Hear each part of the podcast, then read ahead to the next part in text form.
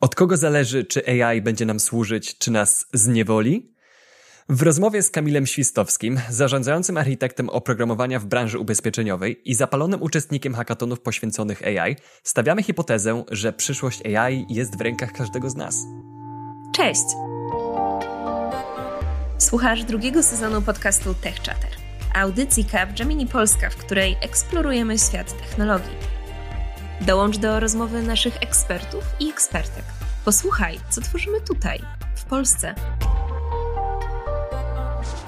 Odkryj z nami projekty, które kształtują przyszłość i przekonaj się, jak interesująca może być praca w sektorze IT. To co? Zaczynamy? Kamil, AI wydaje się zjadać biznes od środka, a biznes zjada AI.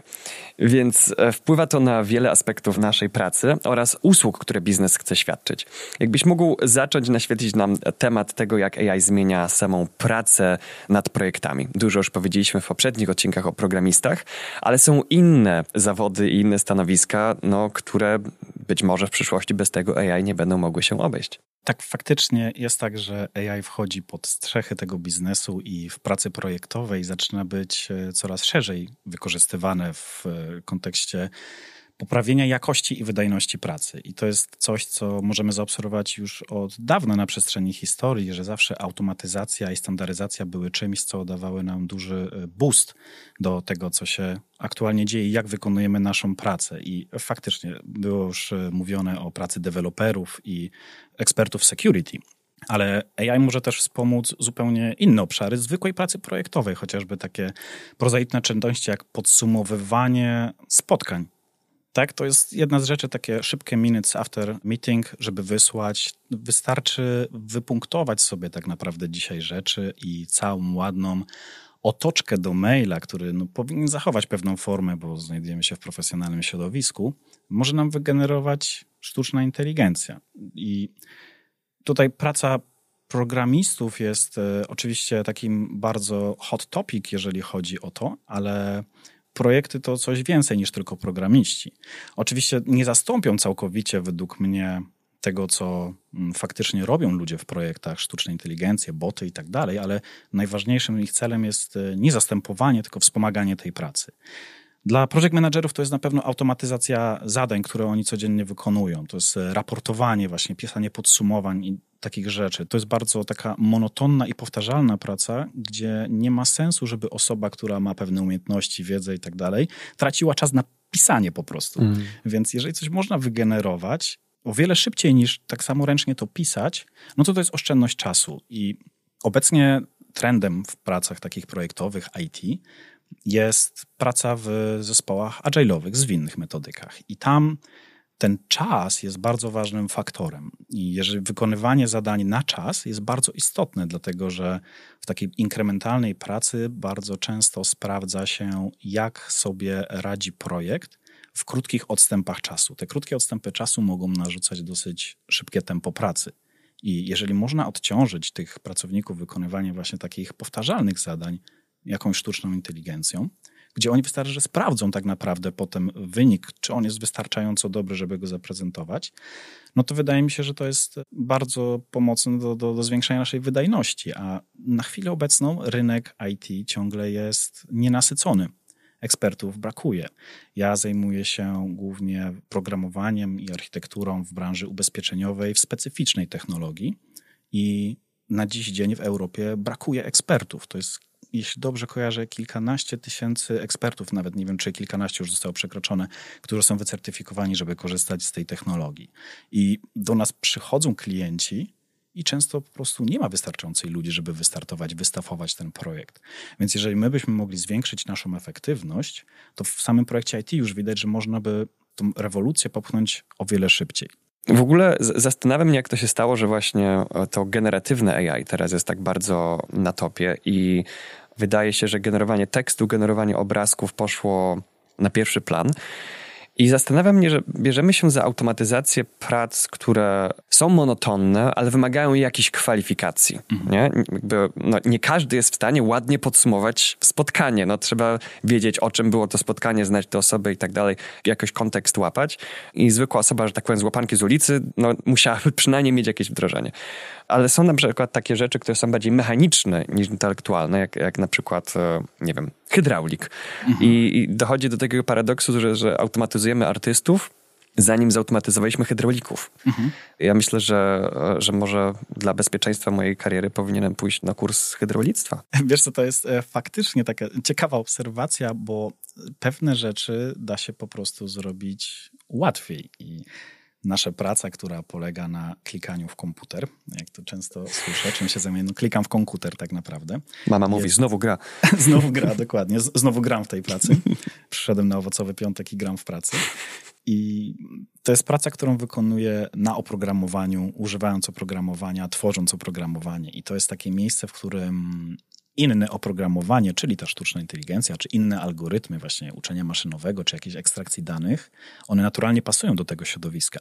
Jeżeli chodzi o pracę hydraulika, no to przede wszystkim trzeba przemyśleć, co tam można zrobić. I mam taki przykład, zaraz o nim wspomnę, ale żeby rozpoznać problem, to jest jedna rzecz, ale potem jak zmusić AI, żeby zastąpiła hydraulika, to może mocne słowo, nie chcę tutaj e, anulować e, zawodu hydraulików, ale żeby faktycznie była w stanie wykonać jego pracę, mhm. no to tutaj musimy też pomyśleć już troszeczkę o tym, że jest to praca wykonywana manualnie, siłą hmm. mięśni, e, do tego potrzeba zręczności. No i być może roboty takie jak produkowane przez Boston Dynamics czy jakieś inne firmy hmm. kiedyś będą w stanie robić takie rzeczy, ale na dziś dzień wydaje mi się, że łatwiej jest zrobić podsumowanie maila niż faktycznie dostarczyć maszynę, która będzie na tyle zręczna, żeby była w stanie zastąpić hydraulika. Więc faktycznie do zabezpieczenia naszej kariery warto jest mieć, jak się mówi, fach w ręku. Dosłownie w ręku teraz. Chociaż może wspomagać pracę. Wyobrażam sobie, że kiedyś zapcha mi się toaleta i przyjdzie hydraulik,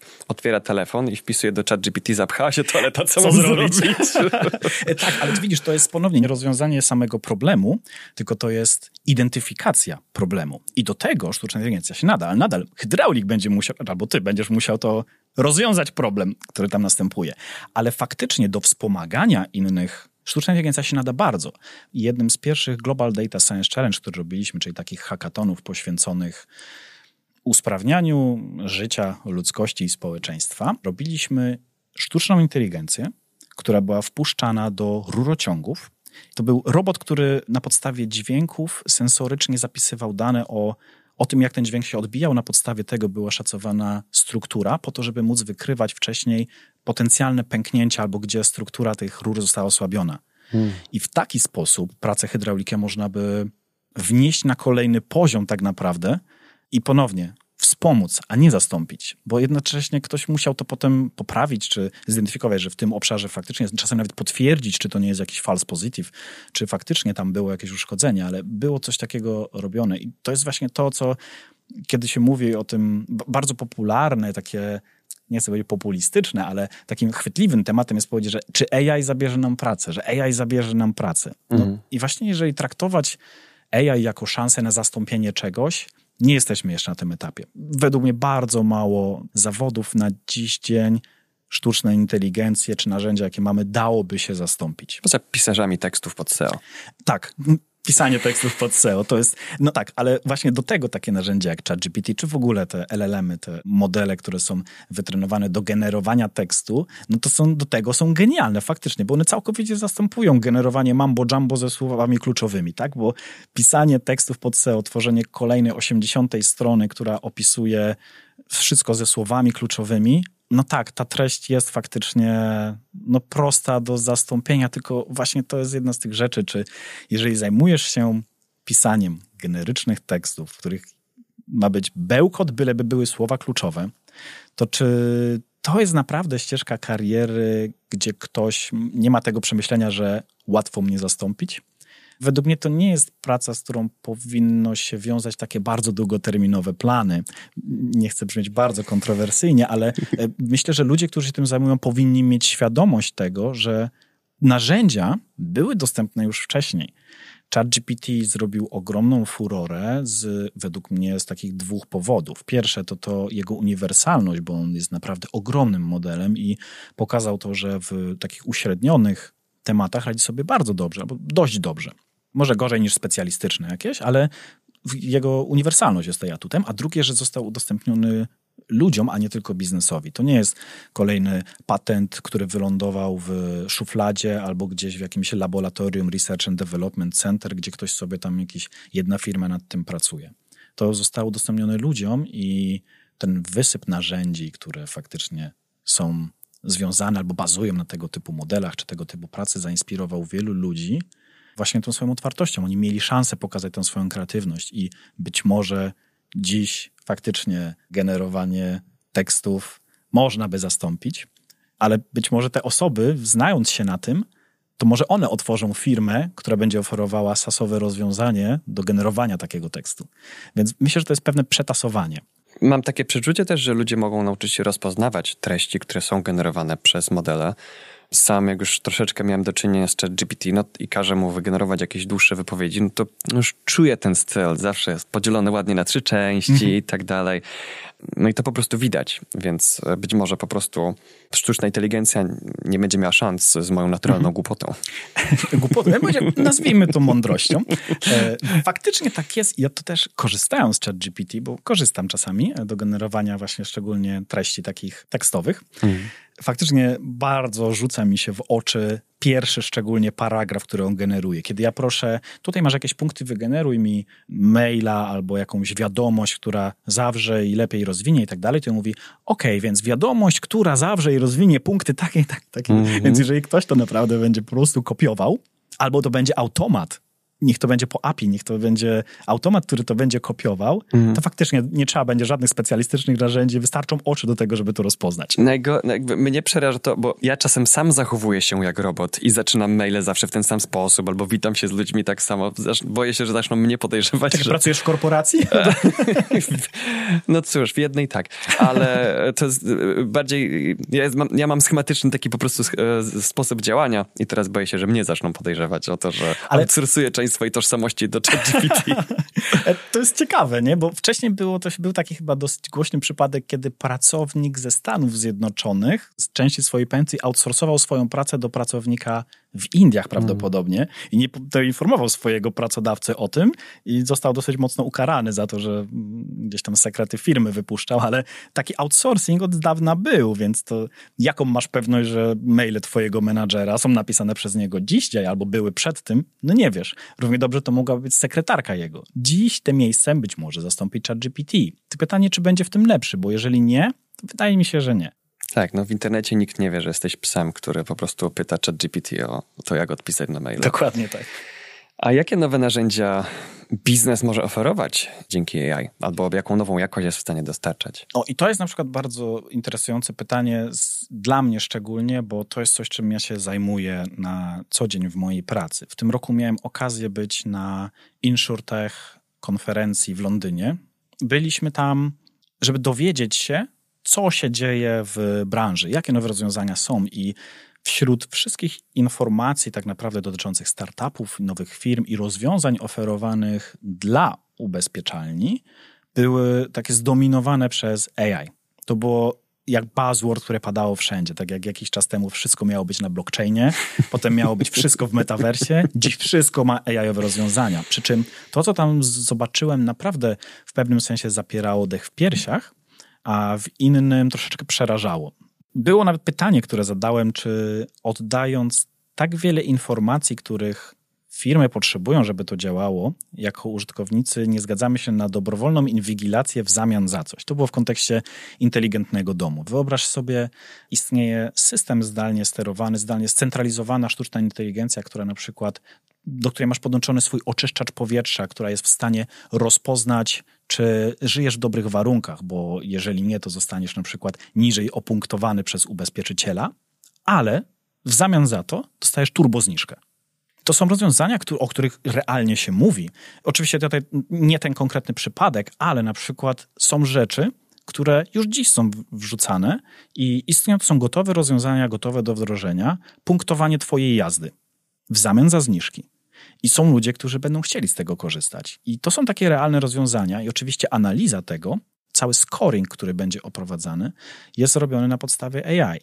I są takie narzędzia, które można by naprawdę ciekawie rozwijać, idąc w tę stronę, tylko one wymagają danych. I to mhm. jest taki problem, że te firmy muszą dać coś w zamian, żeby ludzie chcieli dostarczyć im te dane.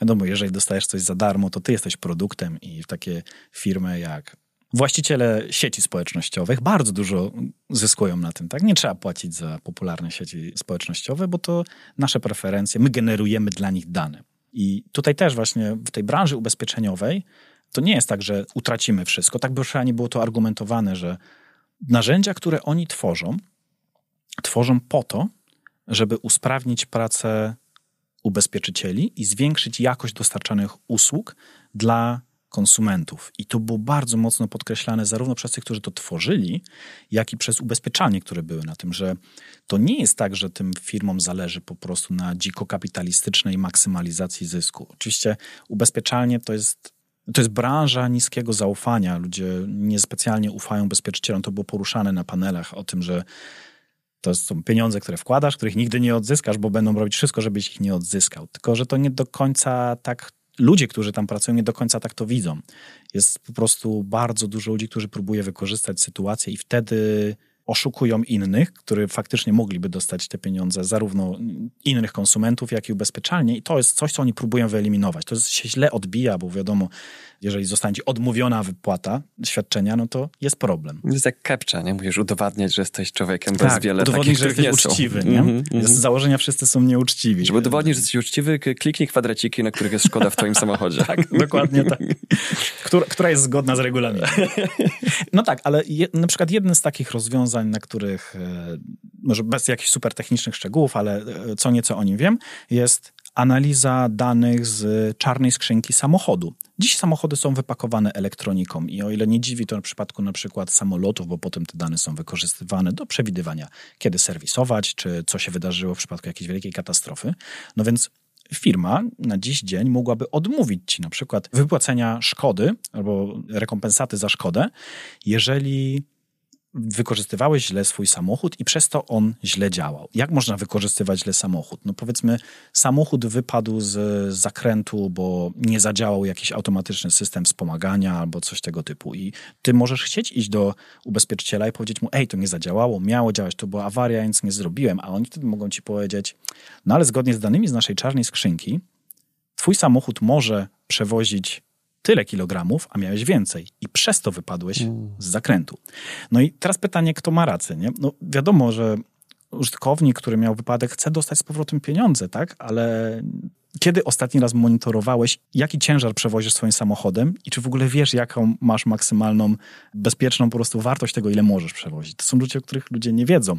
Pewne testy bezpieczeństwa, które były wykonane, tak, bo możemy sobie mówić, że ten samochód jest super bezpiecznym samochodem i on był sprawdzany w pewnych konkretnych warunkach, na konkretnych stałych. Co się stanie, jeżeli ich nie ma, no to tego nie mogą zagwarantować, że jasne, on będzie zawsze tak samo się zachowywał, nieważne ile tam napakujesz, tak? Mhm. Powiedziałeś także o tym scoringu i widzę tutaj pewne ryzyko, no bo w momencie, w którym to faktycznie robi jakiś model e, uczony maszynowo, jakaś sztuczna inteligencja, no to jest ta niewyzbywalna nieprzewidywalność. I wyobrażam sobie taką sytuację, w której ustalane jest, że no, będziesz skorowany za pomocą takiego i takiego modelu i komuś się udaje tak odkryć, że akurat jest tak ten model, mhm. że jak go się pogilga w taki sposób, że jak mhm. codziennie rano o 6 na parkingu zrobię kilka takich zakrętów, a potem wyłączę silnik 15 razy, to mój scoring w ogóle jest taki świetny, że oni mi płacą za autobezpieczenie, a nie ja im. Nie? E, mogą być takie problemy i na przykład tak jest sprawdzane, żeby zobaczyć to, jak jeździsz, czy jesteś dobrym kierowcą. W rozwiązaniach, które dzisiaj są dostępne, trasy poniżej jakiegoś przedziału czasowego lub odległości nie są brane pod uwagę do twojego scoringu, bo to jest założenie, że albo jeździsz po parkingu, no to pewnie będziesz jechał wolno, więc będzie ci obniżało scoring i tak dalej, więc tam też są takie smaczki i tam pewnie też jest narzucony jakiś kontekst, czy będzie można to oszukać. Wiesz co, wydaje mi się, że to będzie trudne, Czekaj, to, to jest aplikacja, którą po prostu i ta aplikacja mierzy akcelerometrem, tak? tak? Czyli na przykład jakbym przypadkowo ją włączył, jakbym był na kolejce górskiej, to mój scoring by spadł drastycznie. Mogłoby tak być, tak, mogłoby tak być. To jest rozwiązanie, to o którym myślałem akurat właśnie tak działa, że to jest w twojej aplikacji. Możesz tam masz nawigację do tego, żeby, no, możesz korzystać sobie normalnie z nawigacji, ale w trakcie jazdy faktycznie wykorzystuje czujniki twojego telefonu. To jest oczywiście sprzedane marketingowo jako wielka rewolucja, nie musisz nic więcej mieć. Ale mogłoby być też takie rozwiązanie rozwiązania w niedalekiej przyszłości, które będą w pełni wykorzystywały mm, możliwości samego samochodu i tej elektroniki, która jest z nim upakowana. No, jeżeli pomyślimy o samych samochodach autonomicznych, przecież tam jest tak dużo czujników, one tylko czekają na to, żeby być wykorzystane. To jest tyle danych, które można wykorzystać do oceny jazdy chociażby, i to musi się dziać w tym modelu, który steruje autonomicznym pojazdem tak czy siak, bo samochód powinien się poruszać zgodnie z pewnymi zasadami, zachowując bezpieczeństwo, więc on to robi. Tylko te dane nie są wykorzystywane przez biznes. Tak, tylko czy to aplikacja, czy samochód, no to prędzej czy później musiałby jakoś wysłać te dane do jakiegoś centralizowanego punktu, do ubezpieczyciela i tak dalej. Tak, i to tam no cała i, kalkulacja tego scoringu się odbywa. Że jestem w, czapeczce nie, niebezpiecznika bardzo na, na, na uszy naciągniętej, no to teraz sobie wyobrażam, jak byśmy mogli na przykład przechwycić ruch w tej mhm. aplikacji nie? i codziennie wysyłać jakąś taką nagranie delikatnie tylko modyfikowanej trasy, że jechałem bardzo ładnie i że nie za szybko, nigdzie nie łamałem prędkości, żeby tą sobie średnią obniżyć, nawet jak ja w ogóle nie wsiadałem do samochodu, no bo dla nich to jest po prostu ruch HTTP, nie? Tak. Już, już po prostu słyszę, jak być może ktoś ze słuchaczy albo mówi, no blockchain. Dokładnie tak. Byłem na zbyt dużej ilości konferencji blockchainowych już mam, takie, już mam takiego małego blockchainowca z tyłu głowy na, albo na ramieniu. Więc tak, tak, to jest po prostu taka refleksja nad tym, że w momencie, w którym to są cyfrowe narzędzia, no to cały ten problem z tym, że w internecie nikt nie wie, że jesteś mhm. psem albo skryptem w baszu, też musi być brana pod uwagę. Czy widziałeś jakieś sposoby na to, jak, jak to zaadresować? No bo włączanie sztucznej inteligencji no, włącza więcej komputerów, więcej czujników mhm. i także naraża nas na tego typu manipulacje. Wiesz co, takiego rozwiązania technicznie nie widziałem na oczy. Takimi rzeczami nikt się nie chciał chwalić, jak obejść ich zabezpieczenie. E, z takich rzeczy górnolotnych, jak oni opowiadają o tym, no to tutaj wychodzi bardzo dużo tego, jak faktycznie trzeba to przetestować i oni mają procesy całe, które sprawdzają tego typu rzeczy. Na pewno to jest szyfrowanie i kryptografia tutaj, myślę, wchodzi w grę. Jakieś aktualizacje do tych samochodów autonomicznych względnie często wychodzą, więc zakładam, że jakaś częsta rotacja kluczy musi się tutaj odbywać, jakichś certyfikatów, może jakieś e, podwójne sprawdzanie tożsamości, czy nie ma jakiegoś man in the middle, czy, czy faktycznie osoba, która wysyła te dane, jest autoryzowana do tego, no ale to wszystko są faktycznie rozwiązania takie czysto, no, które już dziś są też łamane w taki sposób, więc tutaj pod względem bezpieczeństwa to jest zawsze wyścig. Na każde nowe narzędzie do łamania mm. pracuje grupa e, szlachetnych osób, która próbuje zabezpieczyć tu przed łamaniem. I po obydwu stronach barykady wspomagają swoją pracę AI. Dokładnie, tak. Tylko właśnie teraz co, jeżeli z jakichś punktów etycznych, biznesowych, strategii firmy, jedna ze stron nie będzie tego robiła. No więc umówmy się, jeżeli któraś ze stron miałaby nie korzystać, bo etyka czy strategia firmy, to byliby ci dobrzy.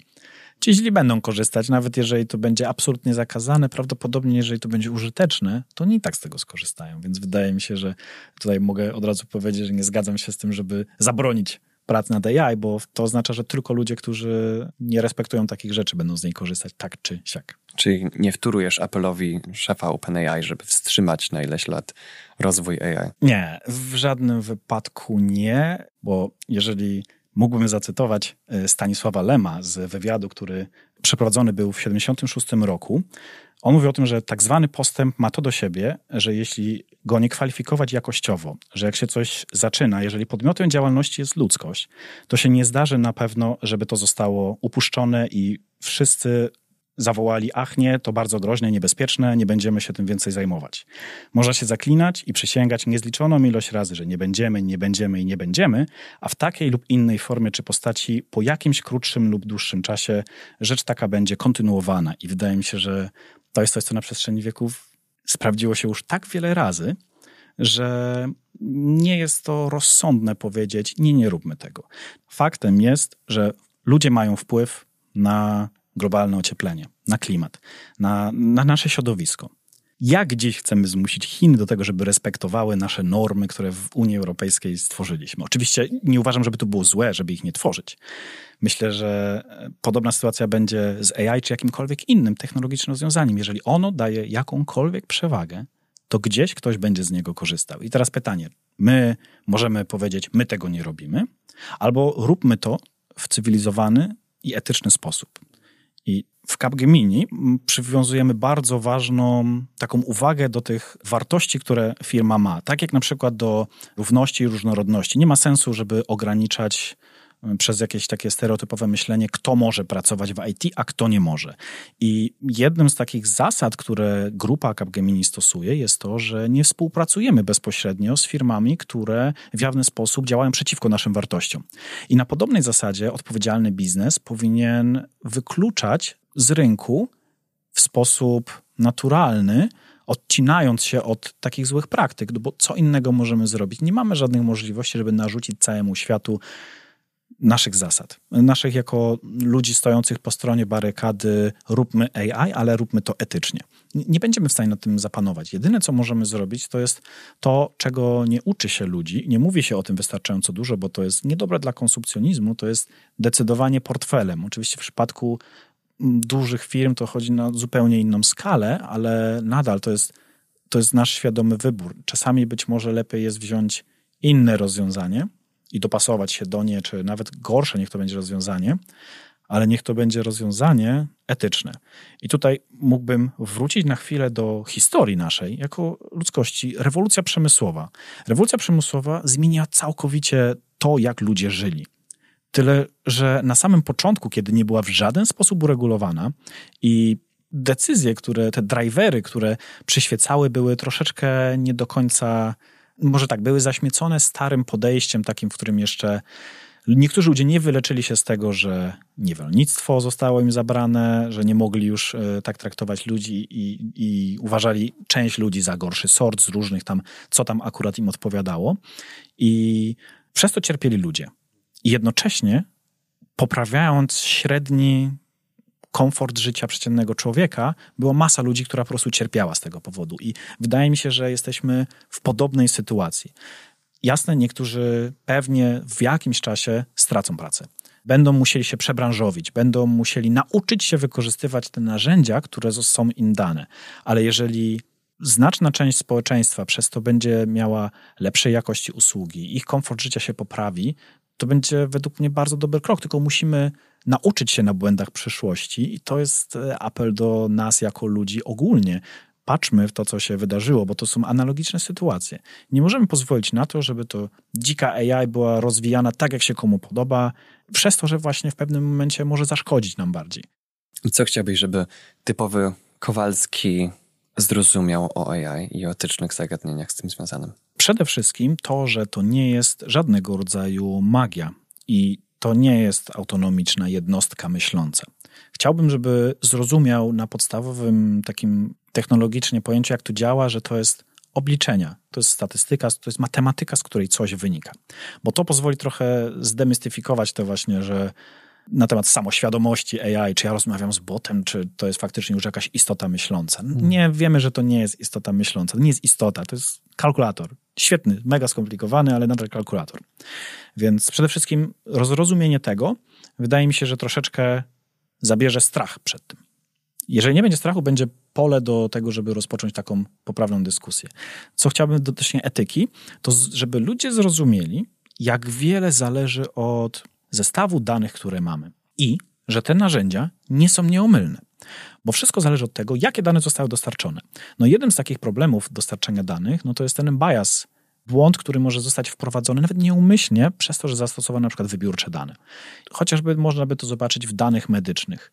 Nie chciałbym być leczony tak jak na przykład ludzie, którzy mają jakąś chorobę genetyczną i na przykład, nie wiem, muszą unikać jakiegoś składnika. To nie aplikuje się na mój przypadek w takim wypadku, prawda? No i teraz co zrobić? No trzeba zapewnić, żeby te dane były odpowiednio duże, żeby ten zbiór danych był odpowiednio zróżnicowany, a i tak to, co wypluje sieć neuronowa czy jakiś inny algorytm machine learningowy, nie powinno być traktowane jako wyrocznia. I właśnie dlatego uważam, że jeżeli zrozumiemy to, to zrozumiemy, że pracy ludzi nie da się zastąpić. Bo jest taki człowiek, motywator, project manager, czy osoba, która zarządza, doradza firmom, Simon Sinek, który opowiadał o tym, jak pracują w armii w Stanach, że rozmawiał z ludźmi z armii w oddziale SEALs, jednym z najbardziej zdyscyplinowanych, najefektywniejszych komandosów, można tak to nazwać, specjalistycznych oddziałów armii amerykańskiej, jak oni tam pracują. I oni oceniając ludzi doszli do takiego wniosku, że na jednej stronie mamy, mają performance, a na drugiej zaufanie. I im wyszło, że oczywiście nikt nie chce zatrudniać ludzi, którzy mają słabą wydajność i słabe zaufanie. No to jest oczywiste, że takich ludzi nikt nie chce. Idealną sytuacją są ludzie, do których mają super wydajność i super zaufanie, ale ich jest mało. I co faktycznie z tego wyszło, to to, że oni odrzucają całkowicie ludzi, którzy cechują się świetną wydajnością, wysokim performancem, ale niskim faktorem zaufania, dlatego że to są materiały na toksycznych liderów albo toksycznych członków zespołu i wolą wziąć człowieka, który jest low performerem, ale ma się do niego zaufanie. I jeżeli przełożyć to na AI, to musimy pamiętać, że to jest, może być ekstra, jeżeli chodzi o wydajność. Oczywiście tempo szukania moje w encyklopedii, a ChatGPT no będzie nieporównywalne. To ja mógłbym od razu nawet nie podchodzić do tego, nie? Ale jeżeli ja to sprawdziłem i ja się podpisuję pod tym nazwiskiem, to ja jestem za to odpowiedzialny. Model nie będzie za nic odpowiedzialny. I to zaufanie, wiedząc dzisiaj, że mamy właśnie ten problem z danymi, bo dane nie są otwarte, nie są dostępne, nikt nie przegląda tych danych w taki e, sposób. To często są biznesowo przyspieszane rzeczy, bo, bo musi być zrobione i tak dalej, więc te dane mogą zawierać jakiś sobie błąd, który będzie rzutował bardzo mocno na wynik. I to sprawia, że te modele, te narzędzia, nawet myślę, że w dłuższym odstępie czasu, mimo całego tego tempa ich ewolucji, nadal nie będą dawały takiej gwarancji, jak ostateczne potwierdzenie przez człowieka specjalisty. A co autorzy modeli językowych albo rozwiązań opartych o takie modele mogą Twoim zdaniem zrobić, żeby to zaufanie do siebie zwiększyć e, wśród użytkowników? Do siebie czy do, do modeli samych? No, jest y, na przykład firma, która wdraża rozwiązanie oparte o, o duże modele językowe mhm. i zależy im, żeby użytkownicy mhm. ufali temu rozwiązaniu. Okej, okay, to na dziś dzień, co bym powiedział, co byłoby takie naprawdę fajne, to byłoby bardzo jasne zdefiniowanie, co i kto za co odpowiada. Bo kwestia odpowiedzialności za te wyniki jest dzisiaj, no to jest ziemia nieznana. Kto odpowiada za to, że model popełnił błąd? Programista? Osoba, która wyczyściła lub nie wyczyściła danych? Firma, bo to firma zrobiła? Czy osoba, która zasugerowała się tymi danymi? Więc myślę, że co można zrobić, to jest przedstawić, to jest nasz zespół ekspercki, który nad tym pracował. Wtedy wiemy, kto jest, jaki miał bias, czego możemy się po nim spodziewać. Oczywiście nie każdy będzie to analizował, ale jest to wiadome w przypadku, w którym dojdzie do konfliktów, bo kiedy jest nam potrzebne to zaufanie, kiedy jest problem tak naprawdę, nie? Więc przedstawienie zespołu eksperckiego, wydaje mi się, że to, który nad tym pracował, wzięcie odpowiedzialności po prostu za efekty tego. Nie umywanie rąk, bo jest bardzo łatwo powiedzieć, my tylko dostarczamy model. My nie mówiliśmy, żeby z niego korzystać. Oczywiście oni chcą to sprzedać, ale czy naprawdę firma, firma analizująca dane medyczne, jeżeli ona ci wrzuci scoring, zalecenie, lek ci zasugeruje i coś ci się stanie, czy ona weźmie za to odpowiedzialność?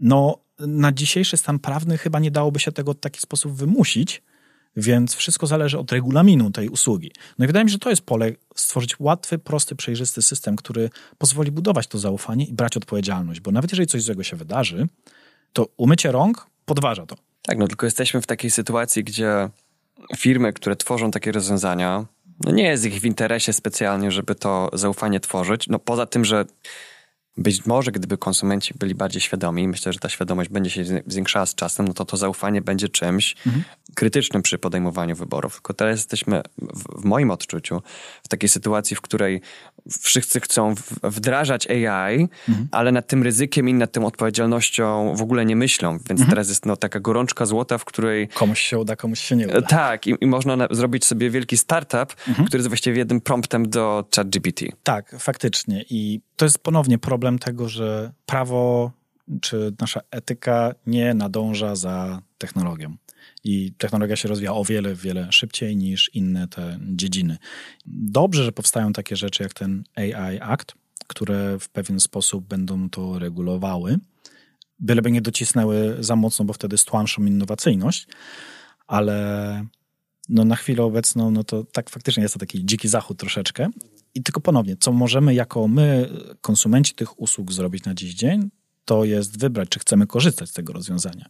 Jeżeli to jest szemrana firma, która pojawiła się znikąd. Nikt nigdy wcześniej o tym nie słyszał. Jeżeli oferuje nam jakieś rewolucyjne, marketingowe bełkot, to naprawdę żyjemy już w takich czasach, gdzie jesteśmy zalewani takimi treściami i uważam, że już przeciętny użytkownik powinien mieć taką świadomość, żeby mu się zaświeciła lampka. Jeżeli nie ma, to właśnie to jest nasza misja ludzi technicznych, żeby zbudować tę świadomość wśród innych. Tak jak eksperci żywieniowi budują świadomość ludzi na temat tego, co się powinno jeść i tak dalej, to wiesz, to też nie jest w ich biznesowym takim kontekście patrząc, dla nich dobre, jeżeli do dietetyków przestaną przychodzić osoby, bo zaczną się dobrze odżywiać, nie? No ale ci ludzie nie, nie, nie, zachęcają innych i wydaje mi się, że to jest właśnie ta etyka, którą oni mają. Ich praca polega nie tylko na tym, żeby to dostarczyć. Ich praca polega na tym, żeby uświadomić, jak też z tego w odpowiedni sposób korzystać i wydaje mi się, że to jest coś, co, co, co możemy na dziś dzień zrobić, unikać takich rozwiązań, jeżeli nie jesteśmy ich pewni.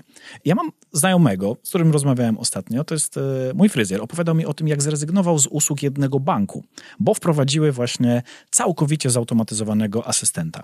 O. I jego problemem, na początku wydawało mu się to, że on nienawidzi AI, ale jak zaczęliśmy drążyć, ale dlaczego, dlaczego, dlaczego do pewnego momentu, wiesz, ja tam długo siedziałem, jak mnie obcinał, więc e, miałem czas popytać. E, doszliśmy do tego, że tak naprawdę w jego przypadku najbardziej martwiło go to, że oni będą się uczyć na jego odpowiedziach, że ten produkt jest niegotowy, ten asystent, i on traci czas na nim. Bo do niego mówi, a on nie rozumie, on chce coś zupełnie innego i on za każdym razem prosił o to, żeby przełączyć do zwykłego człowieka. Więc e, ta osoba na sam koniec, on powiedział mi, że on przenosi wszystkie swoje rzeczy i rezygnuje z tego, bo on nie chce korzystać z tego i to jest według mnie wybór, bo jeżeli oni teraz zrobią mu ankietę, a dlaczego pan odszedł? I on im napisze, bo wasz bot nie działa, bo nie podoba mi się, ale doda argumenty jakieś logiczne, to wtedy biznes może się zastanowić, nie? Bo no, kiedy biznes zobaczy, że coś jest niehalo, że coś nie działa dobrze, że coś jest nie w porządku, w kiedy z KPI się przestaną zgadzać. Dokładnie tak. No taka jest prawda. No, cała nasza natura polega na wzroście.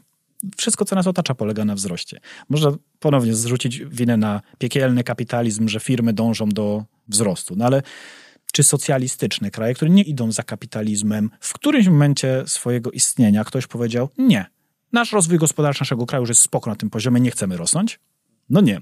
Czy jeżeli posadzimy roślinę, to ona uzna, że a nie, to już jest taka fajna wysokość, ja już nie będę rosnąć. Czy ludzie przestaną rozwijać się tylko dlatego, że w pewnym momencie uznają, no w sumie mi się tak podoba? No nie, cała nasza natura polega na wzroście. A nie byłoby fajnie, gdyby na tym nie polegała. Czasem mam wrażenie, że teraz przychodzą e, takie nowe, przechodzą technologie, które nie są odpowiedzią na konkretny problem, mhm. tylko mogą tworzyć więcej problemów. Tak, mogą tworzyć więcej problemów, ale też dużo większego potencjału nowego, mhm. bo to jest, to jest właśnie przetasowanie. Nie? Bo ja sobie tak myślę czasami, czy wdrażanie kolejnych nowych technologii faktycznie nie powoduje więcej problemów, tylko to są technologie, które często, nawet jeżeli w pierwszej wersji, nie są rewolucyjne i być może nie były jakieś świetne, to gdzieś tam za jakiś czas po jakiejś linii ewolucji, ponownie wracając do natury, bo tak to działa, po pewnym czasie ta ewolucji tego rozwiązania ono naprawdę zacznie być przydatne dla nas. I tutaj, wiesz, mam taką anegdotkę. Kiedyś byłem na konferencji dotyczącej technologii kosmicznych. Jestem wielkim fanem kosmosu. Dotyczącej technologii kosmicznych. I tam opowiadano mi taką, opowiadano wszystkim prelegentom taką historię przez ówczesnego szefa Agencji Kosmicznej Polskiej, że lata temu kiedy konstruowano aparat do sondy i został zminiaturyzowany, to ten pomysł odrzucono. Dlatego, że powiedziano, a po co komu taki mały aparat? I lata później ten patent wykorzystał Apple tworząc iPhone'a. Te technologie, które zostały wpakowane do iPhone'a, jakieś wziąłem taką świetną infografikę, to są dzięki technologiom kosmicznym, dzięki badaniom NASA sprzed 10 lat. Oni to wykorzystali i stworzyli tego produkt konsumencki. Także jasne, dziś to, co właśnie w trakcie tego dzikiego zachodu możemy tworzyć, może niekoniecznie od razu będzie użyteczne, ale gdzieś tam, kiedyś w przyszłości to może zbudować podwaliny. Dlatego wydaje mi się, że nie warto jest tego stopować i zaprzestać. Kamilu, zatem jesteś przekonany, że sztuczna inteligencja nie pozbawi nas prac i wielu zawodów nie zastąpi, tylko ich wspomoże. Po Twojej rozmowie dostałem troszeczkę taką dawkę optymizmu, można powiedzieć. Może nie skrajnego optymizmu i na pewno nie ślepego, ale jest szansa, że jeżeli wdrożymy to z głową i być może także przy sensownych regulacjach, to uda się zrobić więcej dobrego niż złego? Tak, przede wszystkim chcę wierzyć, że to się da zrobić. Oczywiście to, to nie jest tak, że, żadna, że technologia nie ma żadnych złych stron, ale uważam, że jesteśmy w stanie to popchnąć w dobrą stronę. Kolejnym przykładem, tak patrząc historycznie, mogłoby być to, jak dziś wygląda podejście do chociażby biznesu i pracowników, a jak kiedyś ono wyglądało. Wyobraź sobie, że taki 20 lat temu w firmie po transformacji ze staromodnym myśleniem no, nikt nie pomyślałby wtedy, że dziś będziemy zalewani benefitami, że do firmy zostaną sprowadzeni psychoterapeuci, którzy będą pomagali ludziom wziąć wolne, zrozumieć to, że oni są istotami ludzkimi i mają dbać o swój czas wolny, że ich menadżer będzie ich coachował na temat well-beingu i, i tego, jak mają zharmonizować swoje życie. Biznes dostrzegł to, że to nie w bezpośredni sposób przekłada się na rezultaty firmy, w sensie deliverables, nie? że to nie tak, że oni nagle więcej zarabiają przez to, że przyprowadzili psychoterapeutów, ale przez to, że ludzie są szczęśliwsi, przez to, że ludziom się łatwiej żyje, ich wyniki są lepsze. I widzisz, dziś myślimy o czterodniowym tygodniu pracy. Kiedyś coś takiego byłoby mm, w ogóle nie do pomyślenia. Miałeś cały dzień pracować i tyle, a wieczór mogłeś sobie spędzić jak chcesz, jeżeli nie miałeś nocki. No więc jeżeli weźmiemy ten czterodniowy tydzień pracy, no to jest jeden dzień jest zabrany. Ale jeżeli dorzucimy na przykład do tego AI, która te 20% zrekompensuje pracownikowi, to mamy człowieka, który pracuje tak samo wydajnie, ale ma więcej czasu, jest szczęśliwszy. A to może sprawić, że on będzie pracował jeszcze wydajniej. Więc wydaje mi się, że biznes przestawił się z takiego ślepego podążania za cyferkami. Oczywiście one na końcu się liczą najbardziej. Biznes ma zarabiać pieniądze, ale nie jest to już takie dzikie i chcę wierzyć, że właśnie takie rozwiązania technologiczne mogą nam poprawiać tę jakość życia, jakość pracowników, jakość e, osób, które, do których są dostarczane te rzeczy. My u nas w firmie na przykład w ramach naszego wolnego czasu firma pomaga nam zorganizować hackatony, gdzie my naprawdę staramy się robić bardzo pozytywne i dobre rzeczy, nie dostając za to żadnego wynagrodzenia i firma nie zyskuje na tym nic tak naprawdę, bo my pomagamy zrealizować na przykład w tym roku cele Organizacji Narodów Zjednoczonych. Do tego w tym roku naszym tematem jest badanie bioróżnorodności owadów po to, żeby móc lepiej dostrzec, czy jakieś gatunki nie są zagrożone, czy one nie wymierają, czy, czy ta bioróżnorodność jest zachowana. No to jest coś, co jest to ciężko zrealizować, bo nie da się zaobrączkować owadów w taki prosty sposób. Spadają te obrączki. Spadają te obrączki, tak. I te osy też są, e, nie każdy chce jednak obrączkować osy, pszczółki są ok. No ale to są potrzebne rzeczy i, i wiesz, to nie przekłada się na biznes. Nie? To nie tak, że my weźmiemy ten i stworzymy biznes. To ma być sztuczna inteligencja, która będzie dostępna, którą będą wykorzystywać ludzie do szczytnych celów. Innym przykładem, który też robiliśmy, to był projekt, w którym stworzyliśmy sztuczną inteligencję, która na podstawie zdjęć płetw waleni, Mhm. Bo płetwa walenia ma tak unikatowy kształt jak linie papilarne, odcisk linii papilarnych. Identyfikowaliśmy konkretne osobniki na podstawie zdjęć, po to, żeby badać ich populację, czy one nie są zagrożone, czy właśnie gdzieś się nie gubiły, czy populacja jest na poziomie, który pozwala funkcjonować gatunkowi i tak dalej.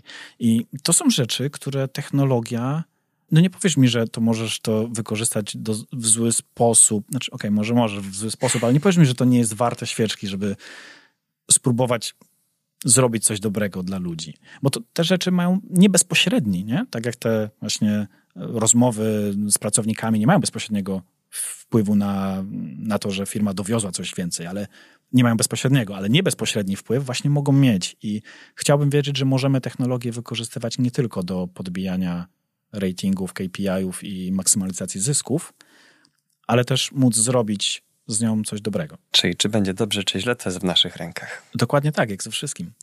nie, nie można obwiniać narzędzia o to, jak go wykorzystujemy. Dynamit został stworzony po to, żeby wspomóc pracowników kopalni. Byłem w, jakiś czas temu w Norwegii, kiedy mi opowiedzieli o drodze, która skróciła przejazd do stolicy z dni do kilku godzin, przez to, że wysadzili po prostu część e, tego, miałem takie, hej, to był dobry wynalazek. Nie? Hmm. Chyba jesteśmy w stanie, każdy jest w stanie sobie pomyśleć, jak wiele złego, jak bardzo źle da się wykorzystać to, ale no to, to jak my to wykorzystamy, to leży tylko i wyłącznie w naszych rękach. I ten wniosek zawsze trzymajmy gdzieś blisko, przy sercu każdego dnia. Dziękuję Ci bardzo za dzisiejszą rozmowę, Kamil. Dzięki bardzo. To jeszcze nie koniec. Jeśli temat Cię zainteresował, na końcu odcinka znajdziesz materiały, dzięki którym poszerzysz swoją wiedzę i umiejętności z obszarów omawianych w tym odcinku. A w międzyczasie, żeby nie przegapić kolejnych odcinków, zasubskrybuj podcast Tech Chatter w swojej ulubionej aplikacji do słuchania podcastów. Jeśli ten odcinek Ci się spodobał, daj nam o tym znać, wystawiając ocenę w Apple Podcasts lub Spotify. Linki do tych serwisów oraz do zagadnień wspomnianych w odcinku znajdziesz w jego opisie. A teraz czas na polecane materiały. Jeżeli dzisiejsza rozmowa Cię zainteresowała i chciałbyś, chciałabyś zagłębić się bardziej w temat, eksperci z Capgemini polecają Twojej uwadze dodatkowe materiały, do których linki znajdziesz w opisie do tego odcinka. Znajdują się tam m.in. dalsze dyskusje na temat tego, gdzie AI pomaga, a gdzie szkodzi, wytyczne UNESCO dotyczące etyki w sztucznej inteligencji, przykłady zastosowań AI w branży ubezpieczeniowej oraz treść kodeksu etyki w kontekście AI, który obowiązuje w Capgemini.